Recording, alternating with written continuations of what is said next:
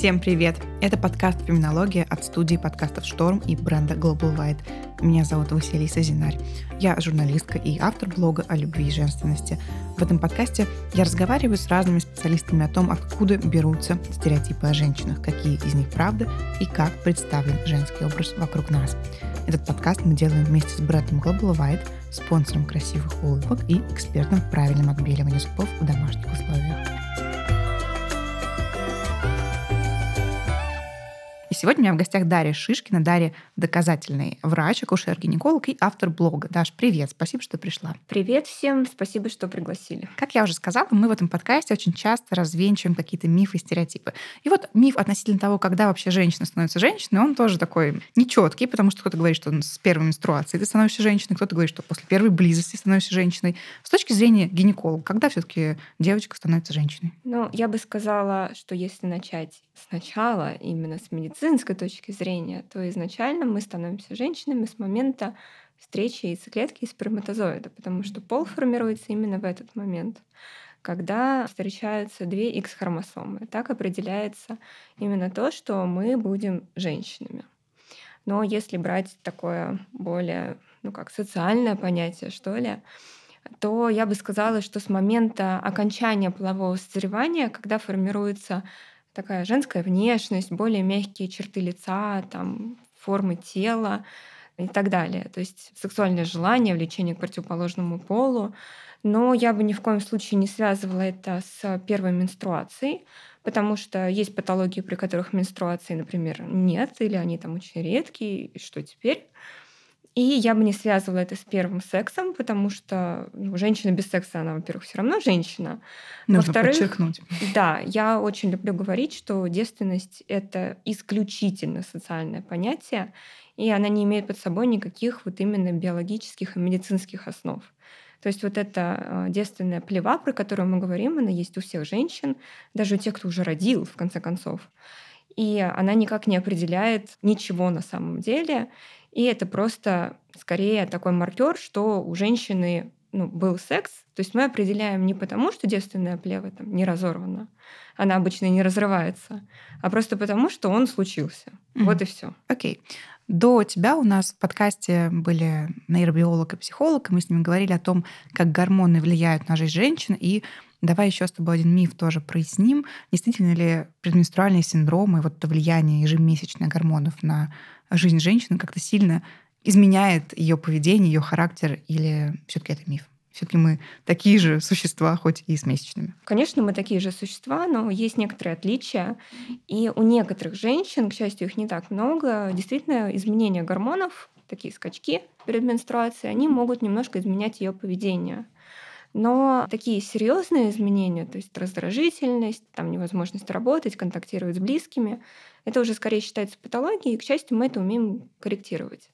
То есть большинство женщин перед менструацией абсолютно нормальный человек, и даже нельзя определить, что у нее какие-то происходят изменения. Ну, кстати, о менструации. Мне кажется, что раньше это была очень табуированная тема, но даже можно было это понять потому, что было много эфемизмов, связанных с этим. То есть красные дни календаря, там приход Красной Армии, вот эти все странные, жуткие словосочетания. Сейчас месячные — это просто месячные. Мне кажется, что они действительно стали как-то спокойнее говорить. И как ты думаешь, маркер чего это в обществе? Я бы сказала, что это знак такой большей женской свободы и большего женского, ну как самовыражения, что ли, что теперь женщины не стесняются говорить о месячных, о прокладках. Если там у кого-то из сумки выпала прокладка, это больше не позор на всю жизнь, это просто ну, бывает, с кем mm-hmm. не бывает. И я на самом деле заметила, что даже многие мужчины стали проще к этому относиться. Там, я помню, что раньше на кассе даже женщины старались mm-hmm. а, как-то прокладки прятать. Сейчас все нормально это реагируют. В Твиттере был тред на эту тему, там девушка спрашивала у парней, если бы увидели использованную прокладку, которую девушка забыла в ванной, как бы вы отреагировали? И я думала, я сейчас открою комментарий, там будет просто ад. А там ну, типа, пришло куча адекватных людей, которые такие, ну, выбросил бы, ну, прокладку, ну и что? И я такая, боже, что-то сдвинулось. Ну, давай тогда поговорим о мужчинах, раз начали о них говорить. Есть такой миф, что женщина, у которой давно не было секса, становится злой и раздражительной. Вот э, часто говорят про злых начальниц, что, ну, понятно, одинокая, ну, поэтому вот такая злая. Действительно ли есть взаимосвязь между, условно, получением оргазма и настроением женщины? Ну, я бы сказала для начала, что наличие регулярного секса и получение оргазма это не всегда связанные вещи, потому что оргазм можно получать и самостоятельно, к счастью. Вот. И про злых начальниц, мне кажется, это тоже скорее давление общества, потому что если женщина не имеет постоянного партнера, который там рядом с ней может ее поддержать, и при этом есть такая стигматизация одиноких женщин, и если она при этом чувствует это давление, она постоянно не уверена в себе, то, естественно, она может там раздражаться и срываться на кого-то. Но это не связано именно вот с физическим актом. То есть отсутствие оргазмов, их наличие там, или наличие регулярного секса вообще никак не влияет на женщину. Хорошо, тогда продолжая тему оргазмов. Понятно, зачем мужчинам нужен оргазм, потому что ты без оргазма ну, не сможешь оплодотворить женщину. Зачем эволюционно нужен женский оргазм? На самом деле мы не знаем. Но есть предположение ученых, что женский оргазм служит продвижению сперматозоидов по женскому половому тракту. То есть время оргазма сокращаются и матка, и маточные трубы, и они гонят сперматозоиды и яйцеклетку навстречу друг другу. Но еще есть предположение, что, конечно, это способствует сексуальной близости, в том числе ее стремлению со стороны женщины, mm-hmm. ну и, соответственно, больше детей размножение и так далее. Мотивирует, то есть. Понятно. Скажи, пожалуйста, каждая ли девушка может достичь оргазма с точки зрения анатомии? И вообще, какие бывают оргазмы? Бывают ли оргазмы действительно незрелые, как клиторальные, и бывают ли оргазмы зрелые? Или все таки для гинекологии, в отличие от психологии, потому что это Фрейд ввел эту систему зрелых и незрелых оргазмов, все оргазмы равны? А, анатомически достичь оргазма может любая женщина, если у нее нет каких-то серьезных пороков развития. Если говорить про разные оргазмы, то это миф, во-первых, что они разные, потому что вагинального оргазма как такового не существует. Стенка влагалища сама по себе, она нечувствительна. То есть точка G, про которую так любят говорить, на самом деле ее просто не существует. То есть можно говорить о какой-то чуть более чувствительной зоне, где находятся ножки клитора. То есть фактически, стимулируя изнутри влагалища, мы стимулируем клитор просто через стенку самого влагалища, и это тоже клиторальный оргазм. Вагинального оргазма не существует, потому что если бы стенка влагалища была чувствительной, мы бы не смогли ходить с тампонами. Мы бы каждый раз думали о том, что у нас что-то внутри. А Возможно, мы их не это чувствуем. было бы приятно, кстати. Возможно, но, к счастью, мы о них не думаем. Скажи, пожалуйста, а какие необычные реакции бывают на оргазм и я знаю, что вот некоторые люди при оргазме смеются, другие чихают, там третьи, может быть, улыбаются. Все ли эти реакции нормальные почему ли они вообще возникают? Есть тоже предположение, не очень доказанное, что есть близкое расположение в мозгу зон у человека. То есть ну, при оргазме чаще всего это рыдают, когда женщина. Но на самом деле все вот эти реакции, они встречаются довольно редко и часто очень пугают партнера, поэтому надо предупреждать заранее. Вот. Про улыбаются, ну, я, честно, не слышала. Про чихают, да, было такое. Поняла. Скажи, пожалуйста, правда ли, что женщины думают о сексе меньше, чем мужчины? И как устроено вообще женское возбуждение? Про то, что думают о сексе меньше, чем мужчины, это очень спорное утверждение, потому что, во-первых, у нас у всех есть половые гормоны. Все они стимулируют нас на там, поиск сексуального партнера. Но кроме этих мыслей у нас есть еще и корковая часть мозга, которая говорит нам о том, что у нас там есть неоплаченные долги, работы и так далее. И это постоянный баланс между, так сказать, низменными желаниями сексуальными и какими-то более такими бытовыми вопросами, там, стремлением к той же науке, работе и так далее. И все очень индивидуально. То есть есть женщины, которые очень любят секс, постоянно о нем думают, при взгляде там, на любого красивого мужчину у нее будет соответствующее желание. И есть мужчины, которые очень увлечены там, каким-то другим делом, и они не обращают внимания на женщин. То есть здесь отличия, они скорее индивидуальные, чем межполовые. Поняла. В сексологии есть так называемая модель двойного контроля. Такой механизм, который управляет возбуждением. Ну, во всяком случае, так считается, что мозг состоит как бы из пары газ и тормоз. И когда мы видим что-то возбуждающее или чувствуем что-то возбуждающее, мозг получает сигнал, что все, поехали, включаем возбуждение, смазку и прочие процессы. Когда мы видим что-то невозбуждающее или когда нам не нужно возбуждаться в общественных местах, например, мозг включает тормоз. У многих этот сигнал тормоза срабатывает и с партнером в том числе. У девушек нет возбуждения, в том числе потому, что они там, может быть, переживают из-за своего тела, например, ну или еще из-за каких-то вещей, о которых ты вот сейчас только что сказала. Как можно помочь девушке в такой ситуации? Что она может сделать, что может сделать ее партнер? Я бы сказала, что первое и самое важное это найти этот фактор, потому что чаще он подсознательный, и не все могут сказать, что они чувствуют и что их останавливает. Если это фактор того, что они там боятся раздеться, или им кажется, что чаще всего это, что женщина толстая, или что у нее там что-то где-то торчит в ненужных местах, я бы сказала, что это работа с психологом, причем желательно в паре. И здесь очень важна обратная связь от мужчины. То есть если он говорит ей, что там, я люблю каждую твою складочку условно, то это в том числе улучшает самооценку женщины, и она не будет так стесняться своего тела. Это, кстати, тоже, я бы сказала, что и социальное влияние. То есть у нас сейчас вся медиа, масс, культура и прочее направлены на определенный образ тела, которому большинство реальных женщин, конечно, не соответствует.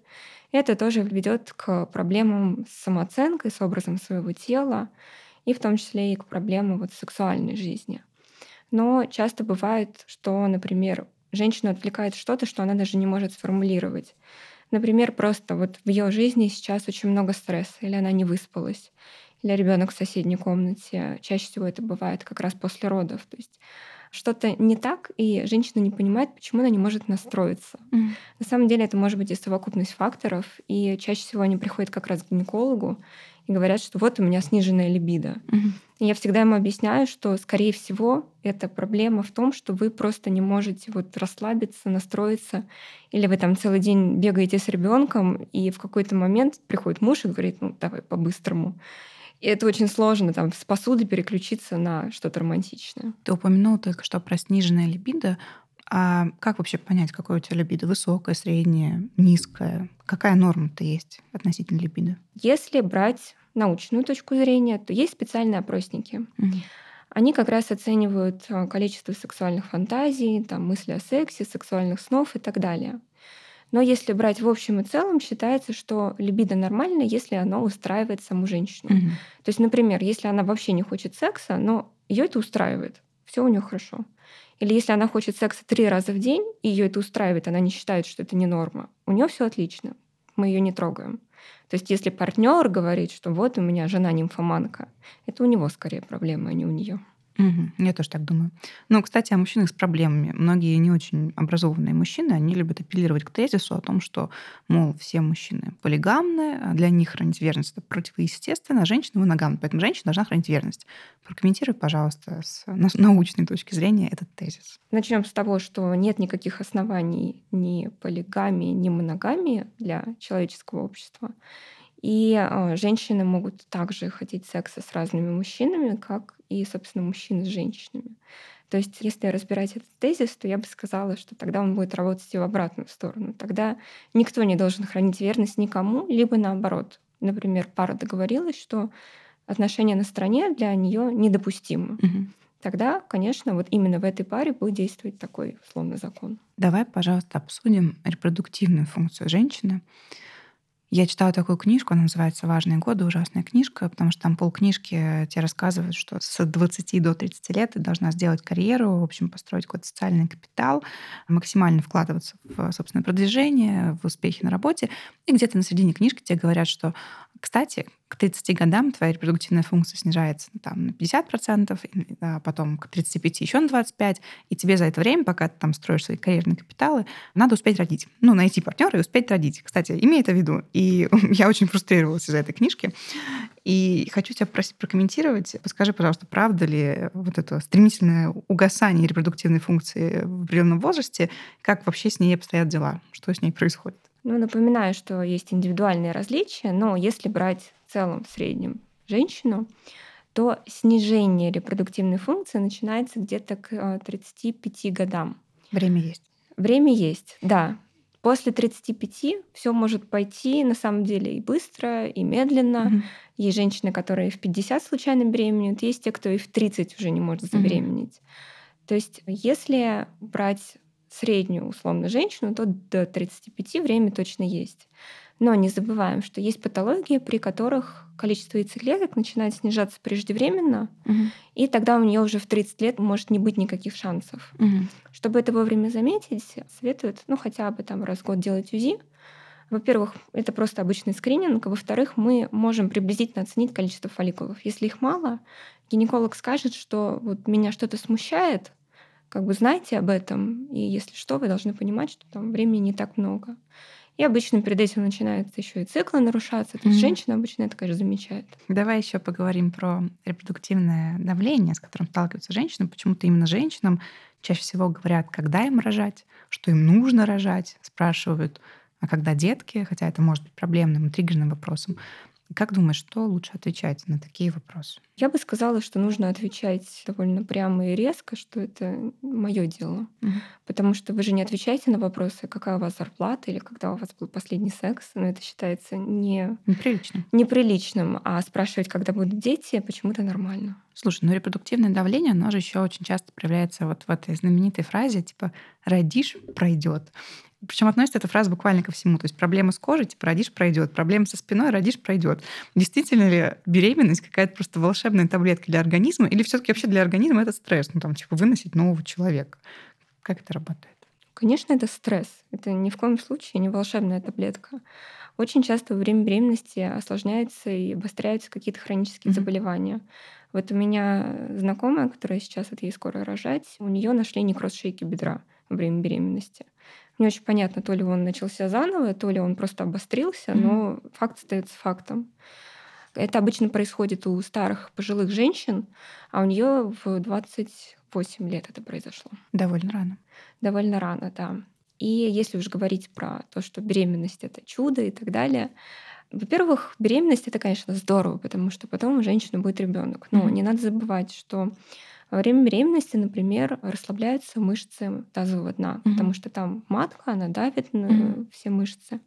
И часто у женщин после родов появляется недержание мочи. С ним можно бороться, но это тоже не очень приятно. Могут порваться при родах мышцы именно малого таза. Угу. Это не всегда даже можно диагностировать, это слишком глубоко. Может быть недержание кала, если плохо зашили после. А, могут... Я уже не хочу рожать. Очень часто во время беременности появляются проблемы со спиной, потому что меняется центр тяжести, и у многих прям очень сильные боли. То есть знаменитый радикулит бывает не только у старых бабушек, но еще и у беременных женщин.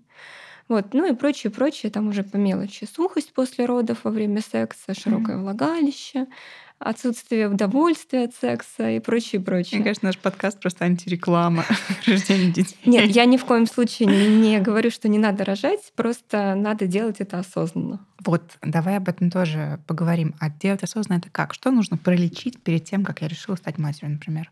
Или ничего не нужно пролечить, можно просто сдать какие-то тесты, чтобы понять, что все будет в порядке, там генетически, еще какие-то, и вперед. Немножко сложный вопрос, потому что рекомендации разных сообществ, разных стран э, разнятся кардинально. Если мы берем условно здоровую женщину, условно здорового мужчину, то, по идее, все, что им нужно, это пройти обычный чекап. Женщине это как раз сходить к гинекологу, если она давно не была, сдать ту же самую цитологию шейки матки, сделать там прививку от гриппа, например. И еще важный момент э, — сдать на антитела к краснухе. Mm-hmm. Дело в том, что если женщина заболеет краснухой во время беременности, если у нее мало антител, то это может кончиться пороками развития для ребенка, mm-hmm. причем с большой вероятностью. Поэтому эта рекомендация, она строго для всех. Мужчине, на самом деле, мало что нужно, но было ну, бы неплохо. Да, было бы неплохо сдать там на ВИЧ, гепатиты, как и женщине, просто убедиться, что в этом плане все в порядке. И все. То есть женщина еще начинает пить фолиевую кислоту, мужчине mm-hmm. даже ничего не нужно. Но если мы берем там женщину или мужчину с какими-то серьезными заболеваниями, то, конечно, им нужно сходить к соответствующему специалисту. Ну, там, почечная недостаточность, mm-hmm. надо сходить к нефрологу, ну и так далее. Mm-hmm. Поняла. Говоря еще о неприятных последствиях э, беременности, у женщин часто возникает послеродовая депрессия. Откуда она берется, что с ней делать? Это вариант нормы или нет? Нужно разделять для начала послеродовую депрессию и так называемый бэби-блюз. А в чем разница? Бэби-блюз — это такое кратковременное легкое снижение настроения, которое бывает чуть ли не у трети женщин после родов. Это связано с тем, что ну, она устала, там ребенок не дает ей спать, mm-hmm. и при этом еще после родов сразу происходит сильный спад гормонов, mm-hmm. который вот может проявляться таким состоянием у многих. То есть бэби-блюз проходит сам в течение пары недель, с ним ничего делать не нужно. Но иногда его путают как раз-таки с депрессией. В чем особенность послеродовой депрессии? В том, что женщина, как и при обычной депрессии, никак себя не будет проявлять. То есть mm-hmm. она не будет ходить, грустить, там, не знаю, слушать грустную музыку, как это обычно описывают. Она просто может в какой-то момент выйти в окно, хорошо, если без ребенка. Mm-hmm. То есть это всегда происходит резко. Почему она развивается? Скорее всего, тоже из-за вот этого спада гормонов. Просто кто-то реагирует на него таким временным снижением настроения, а у кого-то это запускает патологические процессы. То есть было даже интересное исследование, когда специально нескольким женщинам вот искусственно вызывали состояние якобы беременности, mm-hmm. то есть давали им большую концентрацию гормона, и потом резко его отменяли. И там, по-моему, как раз то ли у трети, то ли там где-то 40% у них появилось состояние депрессии. Mm-hmm. То есть послеродовая депрессия это не просто какое-то ну, состояние, это именно физиологически обусловленное, гормонально обусловленное. То есть это болезнь настоящая. Угу. Слушай, ну у нас сейчас очень сильно, мне кажется, что сдвинулся срок такого родильного дебюта. То есть мы в среднем позже рожаем.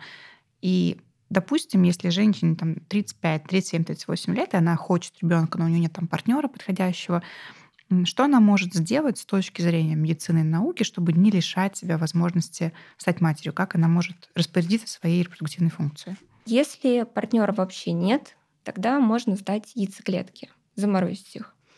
Это хороший вариант. Чем его раньше сделать, тем лучше, тем больше будет шансов в последующем на беременность. Если, например, у женщины нет партнера, но она хочет ребенка уже сейчас, есть донорская сперма. Угу. Тоже хороший вариант, и потом она сможет выносить ребенка.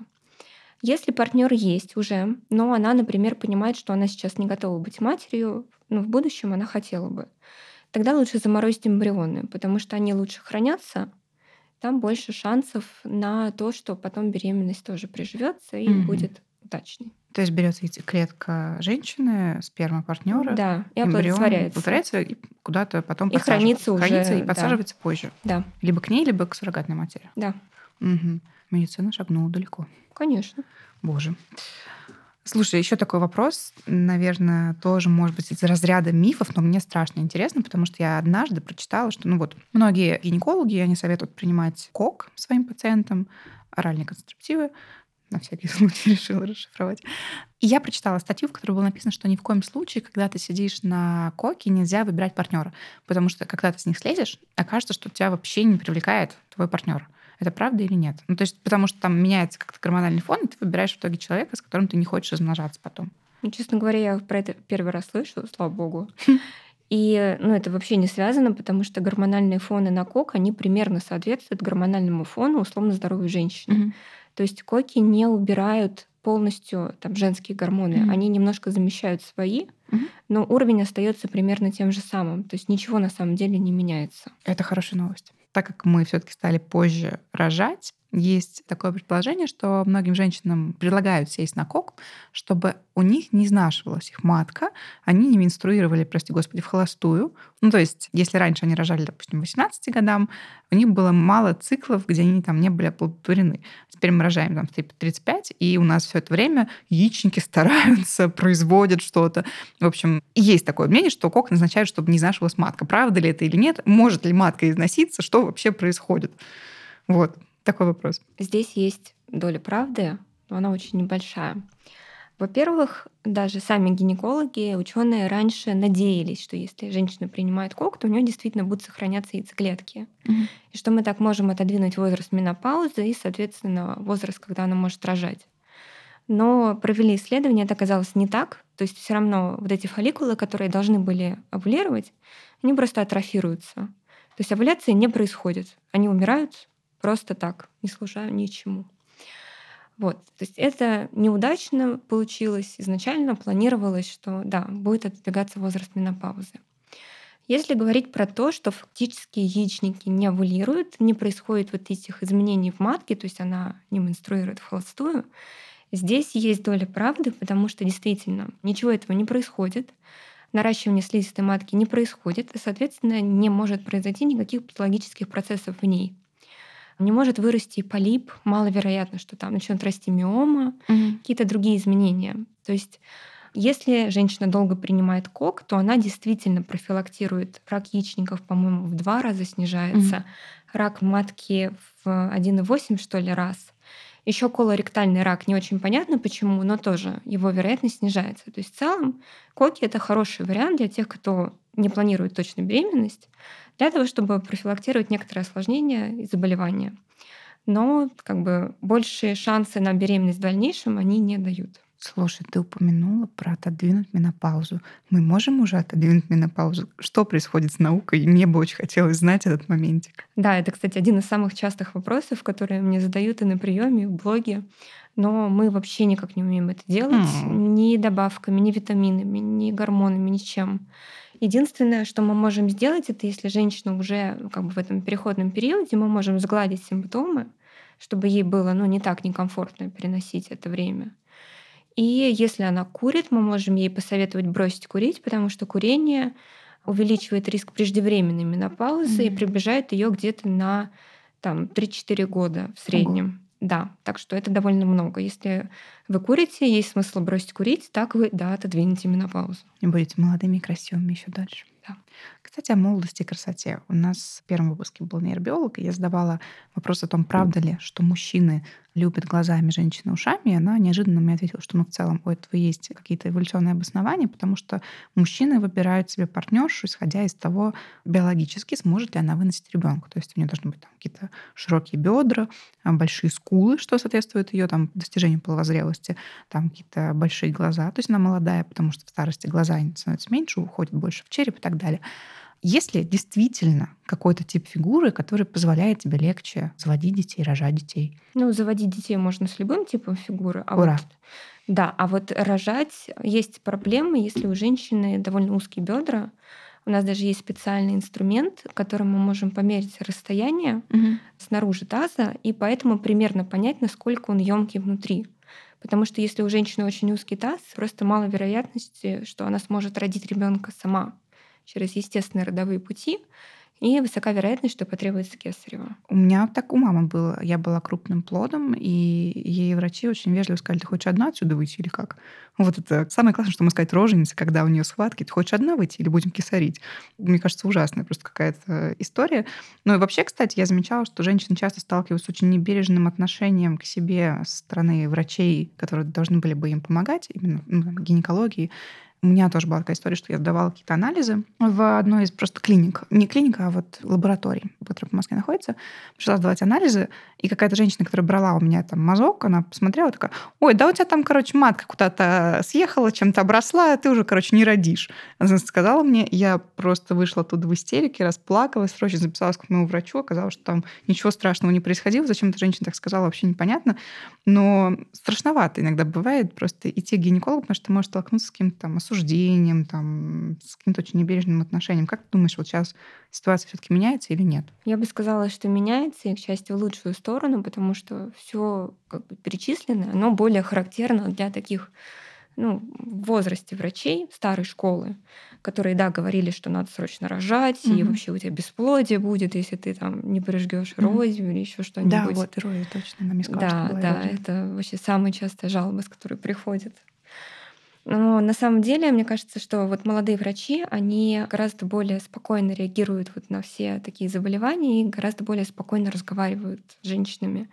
И очень многие даже сейчас стараются записываться именно к молодым врачам и вот именно из-за этого отношения. Как ты думаешь, меняется ли что-то в сфере именно сексуального просвета? Я не знаю, есть ли гинекологический просвет, но вот сейчас как будто есть больше доступа к информации, уже не так стыдно там что-то прогуглить, узнать, что с тобой происходит, что с твоим телом происходит это что-то меняется в нашей стране в этом? Я бы сказала, что сейчас все стало не так легко на самом деле, потому что у нас есть некоторые законы, которые запрещают просвещать там подростков, например, mm-hmm. запрещают выкладывать некоторого рода информацию. То есть сейчас с этим стало сложно, и вот опять же блогерам надо быть осторожными. Mm-hmm. Но в целом, конечно, да, то есть стало очень много блогеров, которые старается освещать эту тему. К сожалению, мы не видим поддержки со стороны правительства, mm-hmm. которое, по идее, должно этим заниматься. Поэтому в основном это частная инициатива. Но для там, женщин, для мужчин, которые интересуются темой, всегда есть возможность найти какую-то информацию. Я помню, что когда Модильяне, у него была единственная при жизни выставка, и два часа провисели работы его на стене, и потом пришла полиция, сняла их, и он был страшно раздосадован, спросил, в чем дело, и ему сказали, ну, там у тебя у женщин, в общем, волос нет, ну, на интимном месте, там, где они должны быть, у женщин волосы как не стыдно. Вот. И тема интимных стрижек, интимной эпиляции, она все еще достаточно животрепещущая, потому что есть категория женщин, как-то неудивительно, которые такие, нет, там все должно быть а-ля натурель, должны быть волосы, они там защищают от чего-то, я не знаю от чего. Есть женщины, которые я сбриваю все под ноль, я выжигаю волосы лазером на том месте, где я думал Господь, Бог и природа, там не должно быть ничего. С точки зрения все-таки гигиены, с точки зрения гинекологии, как обстоят дела с волосами? Я бы сказала, что это личный выбор каждого. Потому что теоретически у всех методов есть свои проблемы. То есть если женщина, например, любит все натуральное, и она оставляет там волосы, то на них может скапливаться выделение, там, менструальная кровь, и их довольно сложно бывает промыть до конца.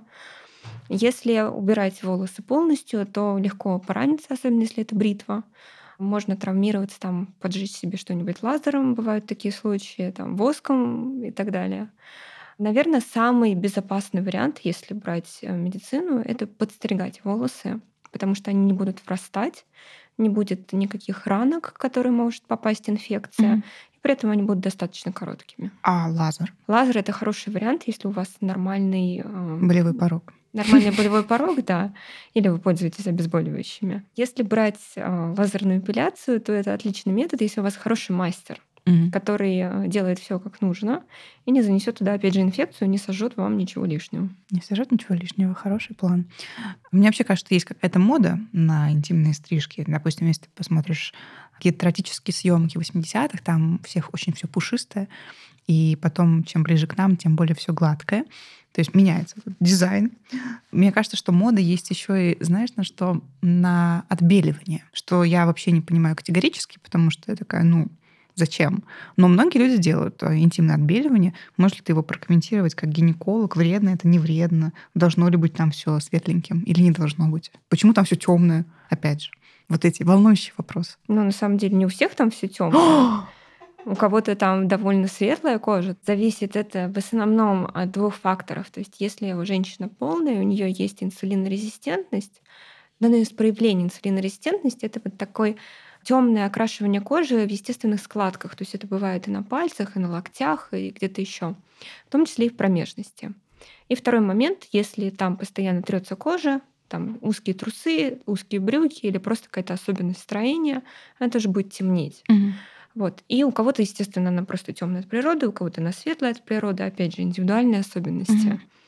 Про отбеливание я всегда, ну, к счастью, не говорю, про себя думаю, что что-то делают там женщины, которые уже сделали все здесь, где mm лицо, грудь, mm живот, и они Осталась такие. жопа, отлично, да? Что бы еще сделать? Пойду отбеливаю себе там.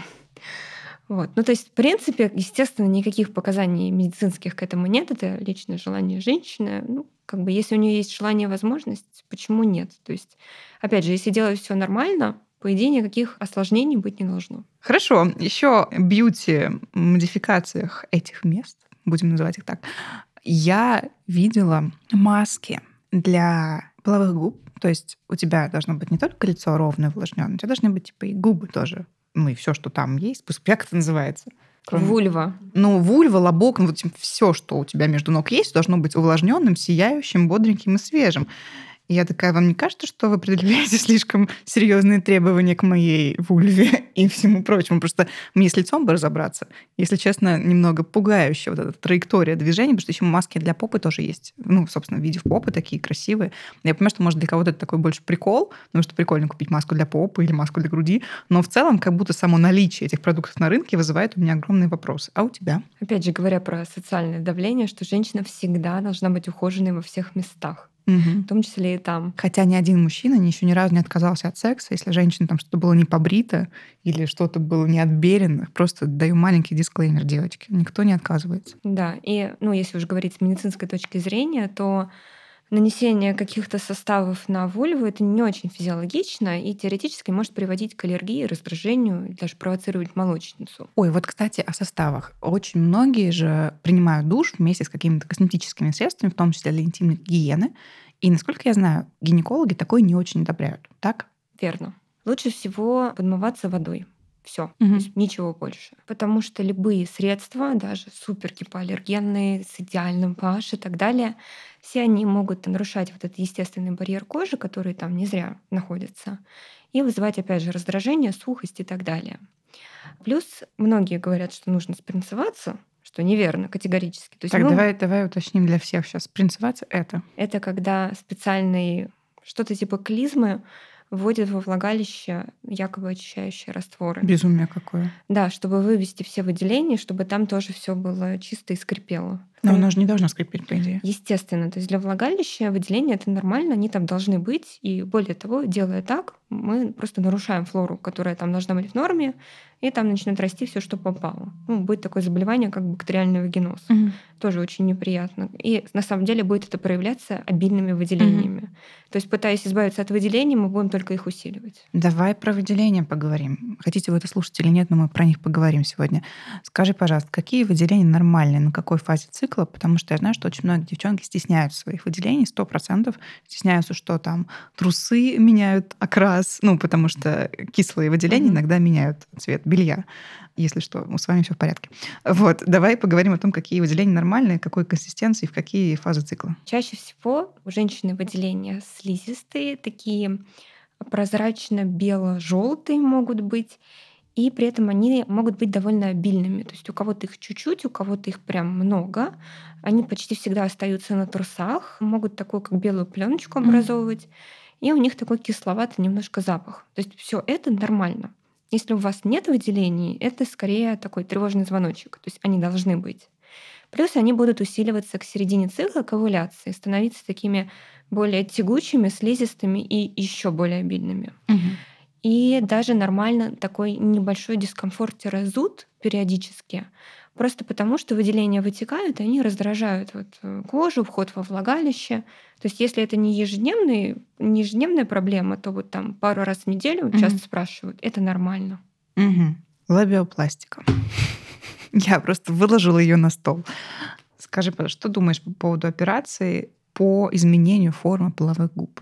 Это нормально, это хорошо для организма или нет. Ну, то есть и многие девушки, опять же, комплексуют, что у них там какие-то очень крупные половые губы или еще какие-то, и вносят изменения хирургическим путем. Насколько это плохо, вредно или вообще пофиг, ни на что не влияет. Есть единственное медицинское показание к этому. Бывают половые губы настолько длинные, что женщине приходится их складывать, чтобы одеть трусы или чтобы покататься на велосипеде, там, верхом на лошади. То есть они могут ей прям мешать. Угу. И это, пожалуй, единственное медицинское показание, когда лабиопластика действительно показана, ну, просто угу. для улучшения качества жизни. И в этом случае я считаю, что почему нет. Но когда просто для изменения формы, для того, чтобы сделать их там поменьше или более симметричными, ну, скажем так, любая операция, а это все равно операция, имеет свои побочные осложнения и так далее. То есть это может быть и кровотечение, это может быть и образование рубцов, между mm-hmm. прочим, и какая-то инфекция. То есть все это дело может кончиться плохо. Одно дело, когда операцию делают там аппендицит, и человек может умереть, угу. а другое дело, когда ее делают ну, просто так ради красоты. То есть надо понимать, на что ты идешь. Хорошо, а вот насчет сужения стенок влагалища, вроде тоже можно сделать такую операцию, если там ты почувствовал, что они как-то растянулись. Что об этом думаешь? То же самое? Лучше не лезть в это? Чаще всего мы такие операции делаем бабушкам. Угу. Не потому, что бабушки особо сексуально живут активно. Может, мы что-то не знаем о бабушках? Э, не, ну всякое бывает, конечно. Мы, конечно, их спрашиваем всегда в этот момент, вы живете половой жизнью, потому что тогда мы делаем отверстие чуть пошире, чтобы mm-hmm. ну, была возможность жить. Жить, да. Дело в том, что такие операции на самом деле имеют медицинские показания именно при опущении стенок влагалища. Мгм. То есть слышали наверняка все, что у некоторых бабушек у них выпадает матка, там влагалище. Это женская доля, к сожалению. И для того, чтобы это предотвратить или поправить, вот как раз такие операции делают. При этом часто еще и матку удаляют. То есть Мгм. это фактически операция, которая направлена, опять же, на улучшение качества жизни. Помню, был фильм «Холостяк» с Эштоном Катчером, и он был жигало при какой-то богатой женщине около 40 лет, и она очень ревновала его к молодым девчонкам, и она решила себе там, типа, уменьшить тоже, по-моему, влагалище, чтобы все было такое, типа, узенькое, как у девственницы. Нет, конечно, ее эту операцию можно сделать в любое количество лет, естественно. Просто у самих стенок влагалища тонуса нет. То есть это просто мешок. Мгм. Тонус дает мышцы малого таза. Мы про них уже говорили, что они после родов часто ослабляются. Мгм. И с возрастом тоже. Но их можно накачать, как любые мышцы. Кегель. Упражнения Кегеля, да, специальные шарики и так далее. То есть сейчас куча возможностей. Поэтому если вас беспокоит только широкое влагалище, делать ради этого операцию, ну, как минимум, необоснованно. То есть э, достаточно несколько месяцев позаниматься. Сейчас есть даже специальные электронные тренажеры, которые там ведут дневник тренировок. Там можно играть тетрис э, влагалищем. То есть это на самом деле даже весело. И всё- Тетрис с влагалищем. Да, я серьезно. Я, мне кажется, упускаю какие-то интересные моменты в своей жизни, потому что я ни разу не играла в тетрис с влагалищем. Да, похоже, что да. И через несколько месяцев можно накачать влагалище, там, вплоть до того, что, я не знаю, там, бутылки открывать, как тайки. Ну, то есть Мгм. при желании, естественно. А мне кажется, это тоже вредно, нет? Сложно сказать. Я не исследовала женщин, которые открывают бутылки влагалища. Ну, вредно в том плане, что можно пораниться. Слушай, я просто ребенок, который в неокрепшем возрасте, ну там в подростковом было такое шоу «Секс» Анфисы Чеховой, и там был в основном дикий трэш. Но я помню, что там был мужчина, на который на своем стоячем эрогированном пенисе удерживал две пятилитровые бутылки, и это не дает мне покоя до сих пор. Ну, то есть я такая, это вообще вредно или нет, интересно? Ну, как бы тяжесть такую-то носить. Мне кажется, вредно. Честно, я не могу сказать, потому что мужчины — это не совсем моя область, но я знаю, что можно сломать пенис. Между и прочим. да. И я думаю, что такие упражнения, они как минимум повышают этот момент. То есть особенно если тренироваться дома самостоятельно. Ну, а, собственно, не дома и нельзя. У нас нет таких тренажерных залов. К счастью. К счастью, да, может кончиться плохо. Я учусь сейчас на психологии сексуальности в РГГУ. Нам профессор сказал такой необычный факт, что если сильно выраженная буква М на линии роста волос на голове, то это довольно сильная половая конституция. Еще можно определить ее по волосам в интимной зоне. Ну, просто это сложнее сделать, если ты не раздел человека по волосам на голове, как попроще. И вот он сказал, что если у вас типа, волосы растут строго на лобке, то это, скорее всего, не очень сильная половая конституция. А если у вас волосы растут там и на бедрах, и вот везде вокруг, и вот такая вся волосатая, то это типа про сильную половую конституцию. И я не знаю, с чем это связано, может, какие-то андрогенозависимые зоны. Можешь ли ты прокомментировать этот э, миф или не миф? Ну, это как раз андроген-зависимые Мгм. зоны. То есть, по идее, у женщины волосы должны расти в виде буквы В.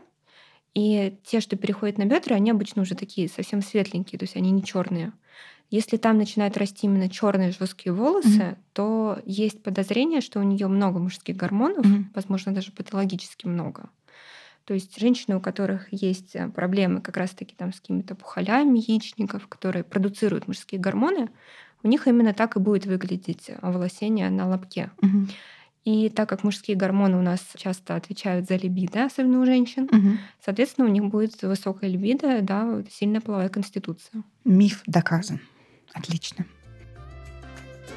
Спасибо нашим слушателям, которые слушали. Я надеюсь, что вы оставите какую-то обратную связь, комментарий. Нам будет очень приятно. Ну, а мы вместе с Global White желаем вам больше поводов для улыбок. На этом все. Спасибо.